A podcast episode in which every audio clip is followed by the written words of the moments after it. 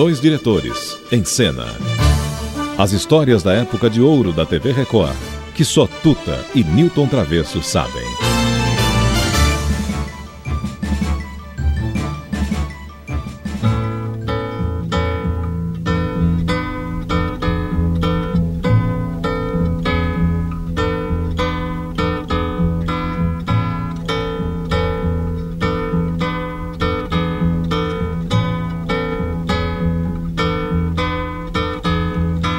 Quando você foi embora, fez-se noite em meu viver.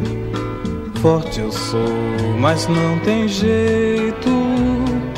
Hoje eu tenho que chorar.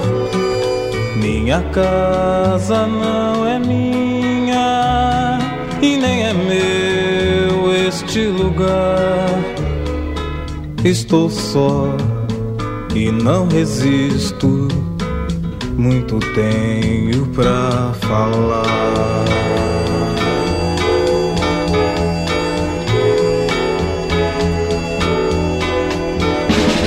Solto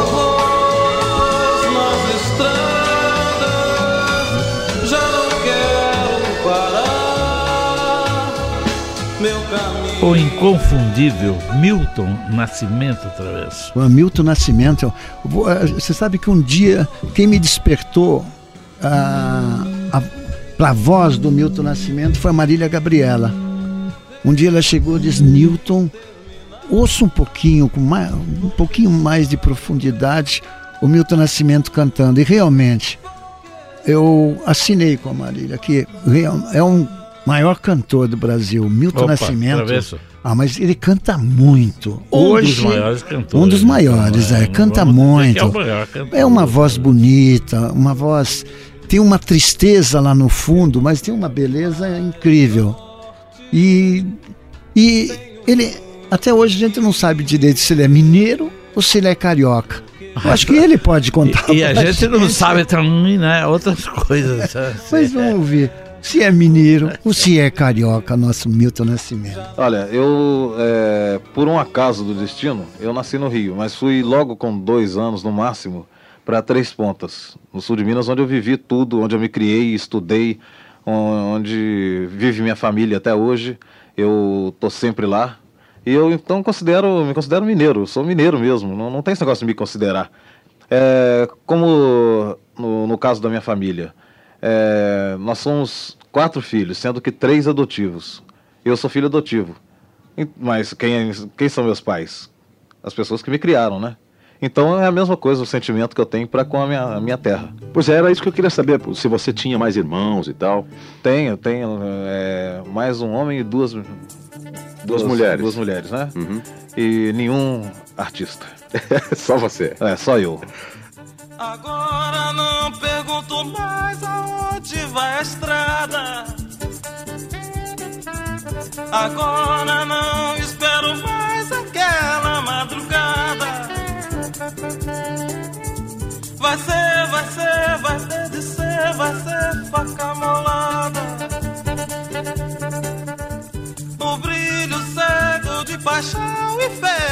Estamos ouvindo Milton Nascimento. E, eu, e era tão carinhoso quando ele chegava no teatro para ensaiar, ele che- dizia: Chegou Bituca. Vou parar tudo porque agora eu vou ensaiar com o Bituca. E aí ela ficava o tempo todo do lado dele, do Zimbo Trio, e passava com ele. Aí no meio de tudo aquilo ele dizia: Ah, eu, eu quero cantar essa música com você. E ali já formava uma dupla. Quem é essa que você está tanto falando? Não Elis mencionou? Regina. Ah, o senhor não me deu o nome, seu Elis Travesso. Regina. O público que não viveu não sabe, Pois é, Travesso. que chamava ele de Bituca. Chegou o Bituca. Vou parar tudo para agora, eu quero cantar com o Bituca. E o Bituca realmente foi assim um compositor que conseguiu chegar nos Estados Unidos com em, em que todos reverenciavam como cantor, intérprete e compositor. Tem até um lance dele na Califórnia, a gente pode ouvir que foi onde ele deu uma virada na vida dele.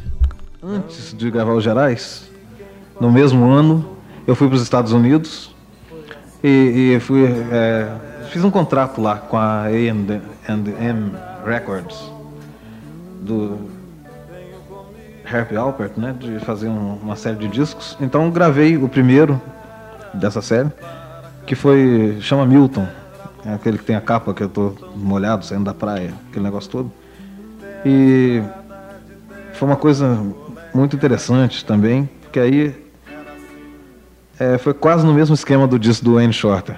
Só que dessa vez nós fomos para um rancho, Shangri-La, que ficava na, na praia de Malibu. E era o rancho do, do The Band, né? o pessoal que acompanha o Bob Dylan. E a gente ficou morando lá. Então foi uma coisa muito incrível, porque a gente estava de repente num rancho que estava cheio de montanhas e ao mesmo tempo tinha mar. E era uma coisa muito interessante porque alguns amigos meus mandavam cartões postais para lá com é, retrato de praia, né? Tá, Então todo mundo corado, aquele negócio todo, pensando que, que eu estava lá no maior frio, né? E eu estava o dia inteiro na praia, porque a gente morando lá no sítio, no, no rancho, a gente gravava a hora que queria, né? Então não tinha esse, esse negócio. Então eu ficava na praia o dia inteiro, né? Voltei até azul. Né? O povo pensando que eu ia voltar é, é, polaco, voltei azulão. E, então foi uma, uma coisa muito boa de se gravar também.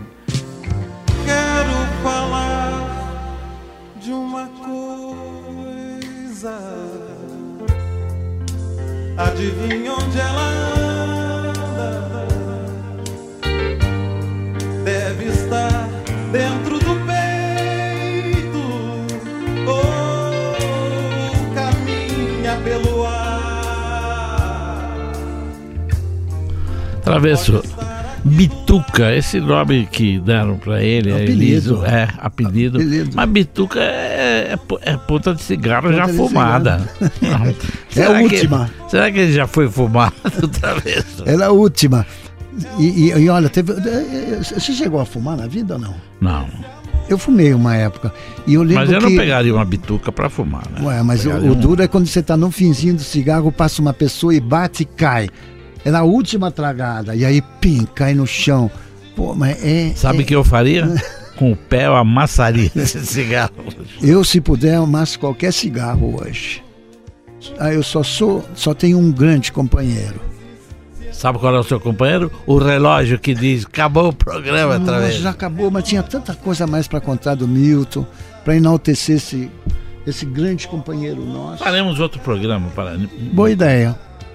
Então, vamos em frente.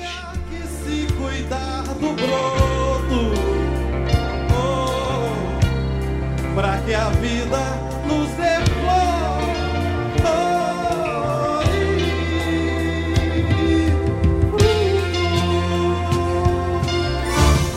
Dois diretores em cena. As histórias da época de ouro da TV Record, que só Tuta e Newton Travesso sabem.